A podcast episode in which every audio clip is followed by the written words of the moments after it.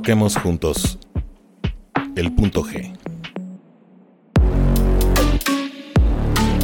Muy bien, y como todos los miércoles, estamos de regreso en el punto G y ya saben, tenemos eh, pues no, no visita, ya no podemos decir que Tigrillo es visita, Tigrillo es de casa. Eh, encantado de tenerte por acá, Tigrillo. Eh, muy buen miércoles para ti, ¿cómo estás? Muy bien, amigo, muy bien. Gracias por invitarme ya con una voz, por ejemplo, ya más decente para ustedes, ¿verdad? las, últimas que estuve aquí, mi voz tenía yo, entonces ya, ya, ya, por, por lo menos que se me entienda lo que digo. No, no, no, pero siempre con puntos de vista que obviamente a toda la, eh, toda la gente que sigue el punto G, pues le resulta muy interesante. Y hoy vamos a dar un repaso, un repaso rápido por la AFC, que mira, curiosamente, y me voy a salir poquitito del guion para abrir boca, eh, curiosamente, cuando creíamos que la competencia eh, iba a estar focalizada, centrada en la conferencia americana, pues resulta que los equipos más sólidos están en la nacional, ¿no? Con un San Francisco y unas, un San Francisco que luce sumamente completo y, unas águilas a las que a pesar de que no están jugando en su máximo potencial, resulta muy difícil ganarles, ¿no? Están encontrando la forma de ganar esas águilas de Filadelfia. que esos son los eh, equipos de Super Bowl. Es lo que te iba yo a comentar, exactamente.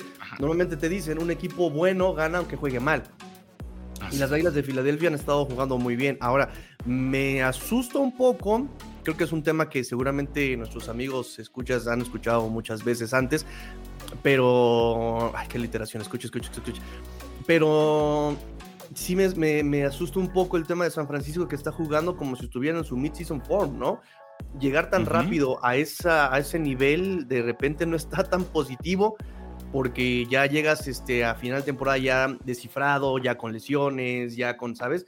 Y con esa, con esa maldición que se carga Shanahan de que su coreback titular siempre esté lesionado, pues sí, me llega, me llega a asustar un poco, pero sí, eh, de alguna forma agradezco que, por ejemplo, desde mi caso, los Dolphins no compartan calendario este año con ellos, por lo menos en temporada regular. Sí lo hacen con las Águilas de Filadelfia, y como dices, en la forma en que están jugando las áreas de defensa, se puede este, encontrarle vulnerabilidades. Eh, pero sí, San Francisco, defensiva muy agresiva, una defensiva que tiene todo el tiempo este, cobertura, que tiene este, ese linebacker, este Fred Warner, me parece, este, es el 54, tan completo, Ufanga, completísimo, cobertura, eh, eh trabajo contra el acarreo, presionando al coreback, ¿no? Y la ofensiva tan versátil que tiene San Francisco, qué, qué, equipo, ¿eh? Muy completo, redondo. Exactamente, ¿no? Eh, justamente eso te iba a decir, un equipo que no gira alrededor del coreback, a pesar de que sí sabemos que Brock Purdy ha sido obviamente un, gran contribuidor del, del, éxito de San Francisco a nivel ofensivo, pero eh, un, equipo en el que puedes alinear a Divo Samuel como corredor, eh, un, equipo en el que Christian McCaffrey, pues prácticamente lo sabemos, puede hacer de todo, ¿no? Regresó a esa forma que le habíamos conocido en San Francisco y que nunca mostró en Carolina. Así es. Eh, un ataque aéreo, obviamente George Kittle dominante detrás de los linebackers, incluso delante también de ellos, ¿no? la verdad es que el equipo más completo y el, y el juego más robusto está ahora en la nacional, pero bueno, eh, de lo que veníamos a hablar, y yo creo que es un tema eh, que también ha levantado muchísimas expectativas en la NFL, es eh, precisamente este Morbo Bowl, ¿no? Que, que, se anticipó desde antes de que comenzara la temporada, cuando Sean Payton, pues prácticamente trapeó el piso con, con Nathaniel Hackett, ¿no? Que, que, todos sabíamos iba a entrar a una división, pues que tú dominas, ¿no? Con unos New York Jets que, que, traían un proyecto, los famosos ganadores de la pretemporada, así bautizados por el mismo Sean Payton, eh, quien a lo mejor olvidó decir que, que, lo que estaba diciendo, pues no, no tenía que ir al, al récord, ¿no? Sin embargo, pues se colaron esas, esas declaraciones, bueno, finalmente por un, por un descuido, y, y aderezaron un partido en el que yo vi a unos Jets desde el inicio con un discurso de CJ Uzoma eh, eh, en el que se decía, vamos a ganar esto por Hackett. O sea, es decir,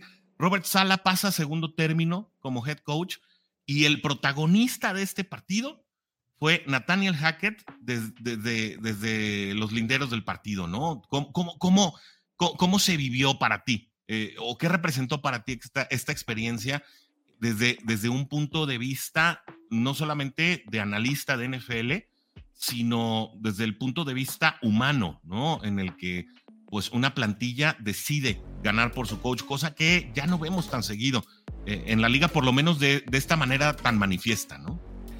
Sí, hablábamos con el coach Rosado justamente el cómo ya no se ve eso, esa, entrega de un jugador por un coach, ¿no? Algo que, por ejemplo, sí vemos en Miami con McDaniel y cómo este, te, te, mueres en la línea por tu coach y, y, por la confianza que le tienes, etcétera, etcétera.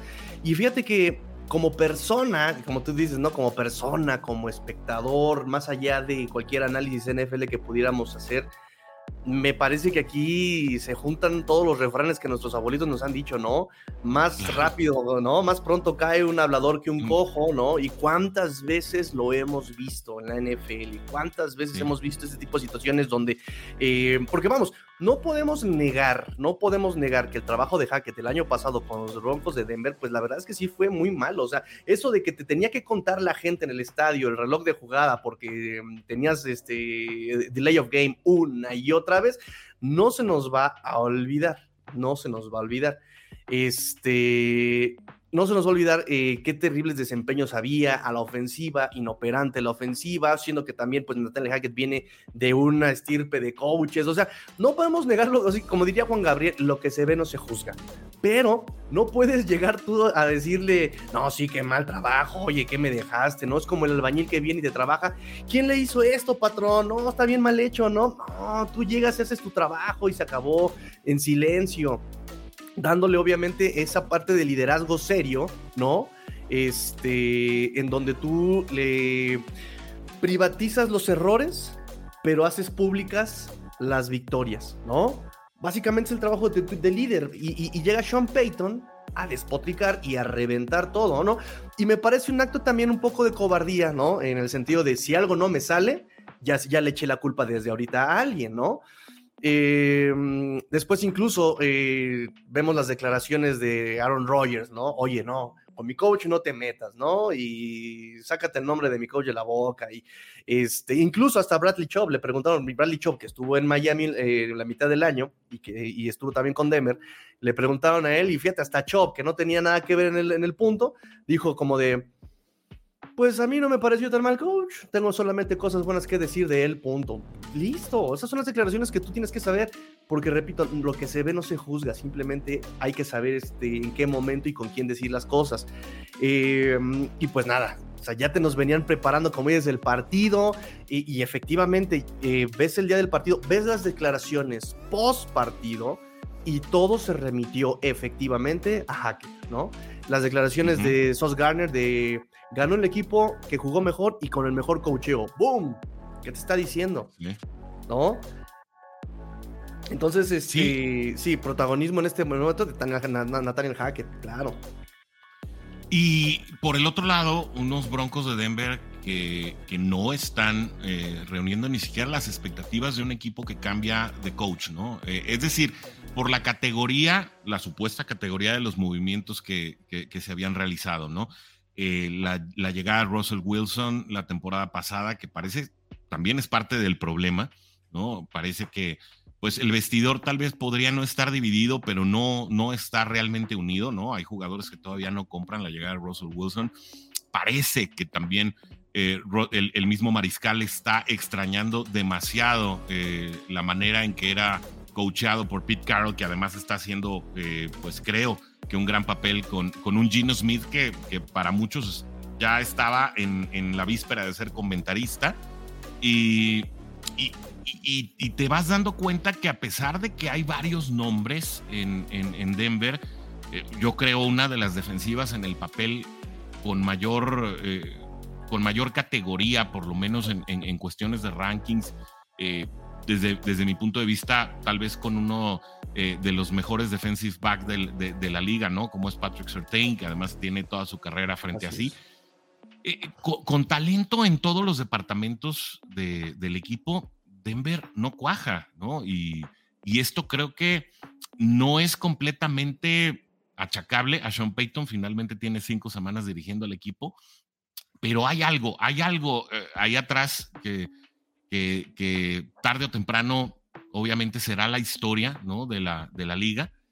Eh, pero Denver no parece un equipo que, que vaya a aspirar a, a, muchas cosas durante 2023, amigo. lo hemos platicado, este amigo Orson, lo hemos platicado sobre los intangibles que normalmente analistas NFL en inglés no, y en español no ponen, eh, no, no, no, no, no, no consideran en su análisis normalmente, ¿no? Siempre se fijan en mira cuántas intercepciones, mira cuántas yardas por pase, mira cuántas yardas por servicio, mira cuántas yardas por la carrera, pero siempre se, los, se les olvidan los intangibles de personalidad, que eh, los extracancha, que tienen mucho que ver y eso define mucho el partido eh, en la NFL, ¿no? De repente ves este, justamente unos Jets que no se operan, que no se mantienen juntos, que no, no le ves por dónde puedan mejorar, jugando unos partidazos como contra Kansas, jugando unos partidazos como contra mm, los Denver Broncos, jugando partidazos como contra los Bills, y no tiene nada de que ver el talento, las yardas, están ahí sumándose las cuestiones extra cancha, ¿no? La motivación de Robert Sala, este, el, sentimiento por haber perdido a Ron Rogers, eh, ahorita en este momento la polémica Nathaniel Hackett, eso no lo ponen en claro. Y ahora, si lo, si lo reflejamos a lo que pasó en Denver, Men, Russell Wilson no se le reconoce como el mejor líder ni desde que estaba en Seahawks, ¿eh? Desde que estaba en Seahawks se dicen unas cosas que él jugaba para él mismo, que él, o sea, eh, y, de, y de Sean Payton, desde el momento en que llega y el primer día saca esas bombas contra Andrés Hackett, ya también te da mucho que decir como, como profesional, ¿no? Él habrá ganado el supertazón con Drew Brees y yo personalmente lo respetaba, pero que no se nos olvide también el, problema que tuvo con el corredor defensivo de Santos, donde los estaban premiando dándoles bonos por lesionar a jugadores. ¿Qué tipo de ética profesional es esa? ¿Qué tipo de profesional es ese? No se nos olvide eso. Y ahora, si sumas estos dos, ves un equipo que no, eh, como tú bien dijiste, no camina para ningún lado. Los jugadores no creen en el coreback, los jugadores no creen en el cocheo. Eh, no sé por qué trajeron de nuevo a Vance Joseph con el corredor defensivo. Perdón el partido, yo te lo puedo decir por lo que yo vi en el partido contra, contra Miami. Miami jugó lo más básico que tenían en el playbook. O sea, jugadas de pretemporada son las que estaban metiendo y estaban anotando porque Van Joseph ni siquiera estaba ajustando. Oye, nos están este, matiendo en pases largos. Ay, pues hay que meter dos safeties. No, o sea, jamás hizo un ajuste. Y entonces, pues efectivamente ves frustrado a jugadores talentosos como Patrick Surtain, ¿no? Que, que, que ya en esa última anotación se le fue Robbie Chosen, ya el ancianito Robbie Chosen se le fue, ya él persiguiéndolo como de, ah, ya se me fue. O sea, ya no quería jugar la defensiva. Hay incluso reportes eh, de ese partido donde la defensiva ya no quería jugar este salido de la segunda mitad, o sea, ya no quiero jugar. Se rindió. Exactamente. Se rindió. Entonces, eso te dice de que, que no hay un cocheo, no hay una preparación mental, no hay, o sea, ¿por qué? Porque no, no están creyendo en, en, ese, en esos líderes, no los hay, ¿no? Entonces, por supuesto que ese, ese equipo, mm, eh, más allá del cambio de cocheo, necesitaba este, bases, ¿no? Eh, justamente fundamentos de cómo se hace, cómo se trabaja en equipo, ¿no? Pero como lo hemos dicho, yo te, yo te puedo decir que en algún punto confié en Sean Payton. Dije, ah, va a estar interesante lo de Sean Payton. Pero desde que el primer día me avienta esa bomba, dije, no, este hombre no va a ningún lado. Eh, Tigrillo es aquí en el punto G, a mí lo que realmente me apuraba del proyecto de, de Sean Payton en Denver era el manejo del cap, ¿no? Que, que, que el cap que tiene incluso Nueva Orleans en este momento, pues es un desastre en el que prácticamente tienen que estar haciendo eh, balances de cuerda floja de circo para, para poder sacar las temporadas y por eso, eh, precisamente por tanto salario muerto, es el equipo con más salario muerto, uno de los tres.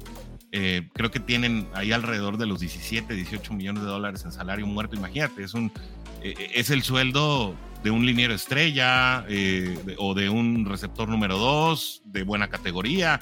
Eh, estás hablando de, un pésimo manejo de las finanzas, pero la verdad es que esta situación eh, se ha extendido incluso a niveles que me atrevo a anticipar, aunque hoy no sepamos de qué se tratan, me atrevo a anticipar que serán historia al final de la temporada.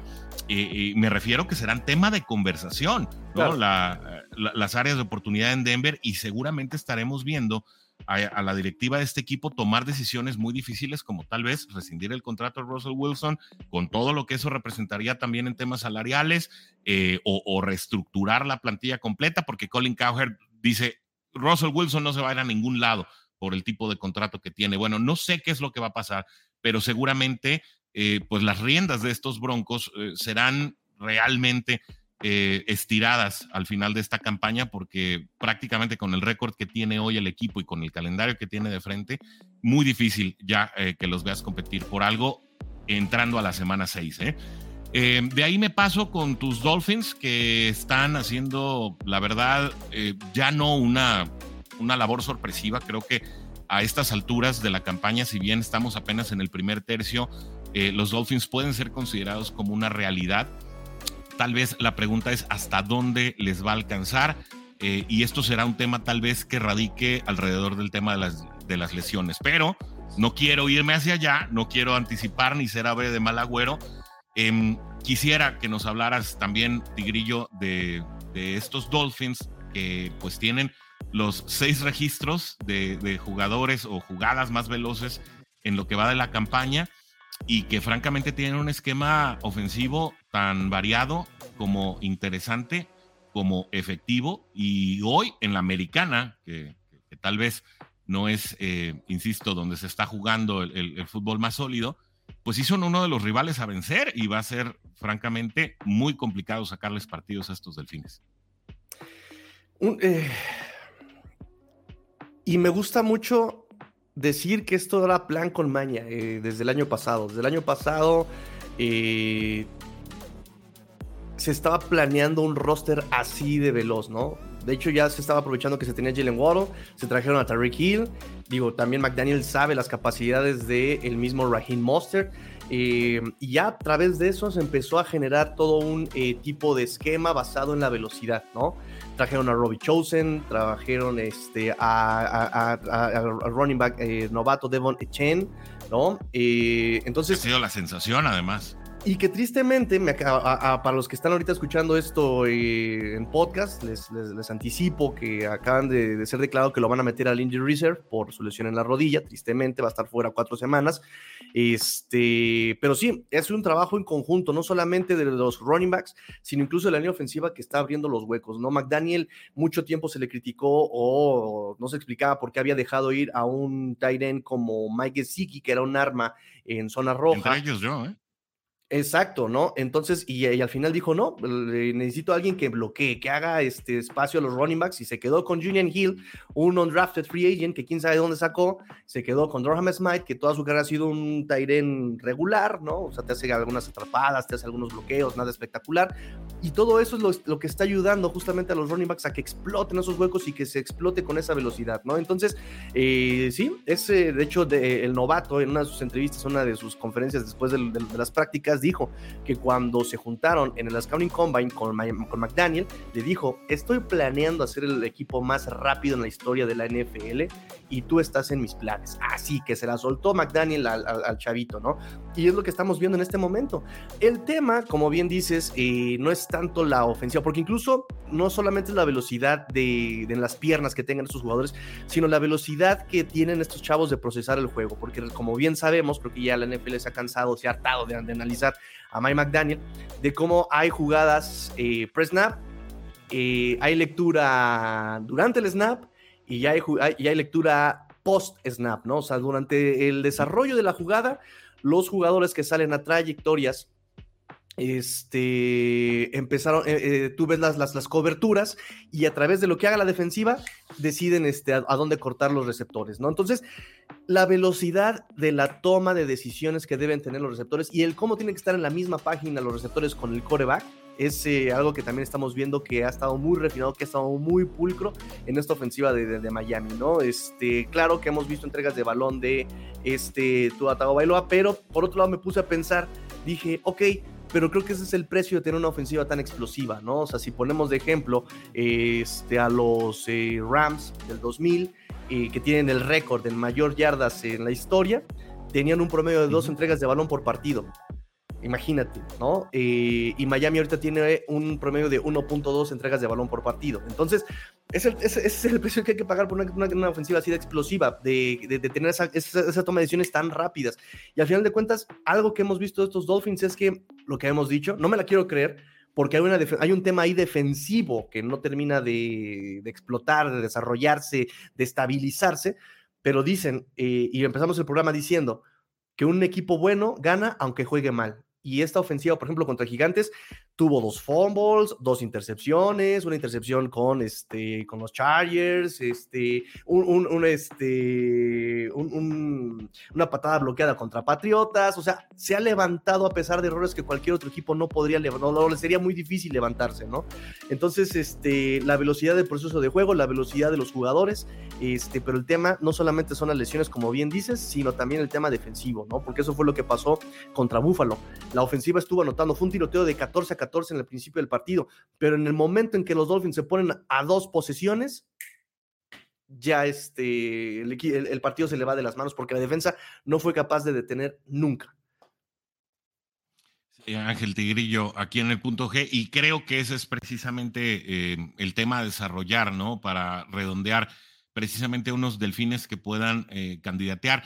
Yo sé que no te va a gustar lo, que dije cuando vino Nat Zavala de los Bills, pero eh, aquí anticipamos en el punto G que serían precisamente estos Bills por las fortalezas que, tienen a nivel, a nivel defensivo y pues por, por obvios motivos, ¿no? En la, en la ofensiva, iban a ser quienes le, rompieran el invicto a, Miami sin que esto significara que, que Miami eh, fuera visto como un equipo débil, simplemente a veces las fortalezas de ciertas escuadras pues contrarrestan las fortalezas de otros y, los ayudan a salir avantes, ¿no? No creo todavía que Bills sea el rival a vencer.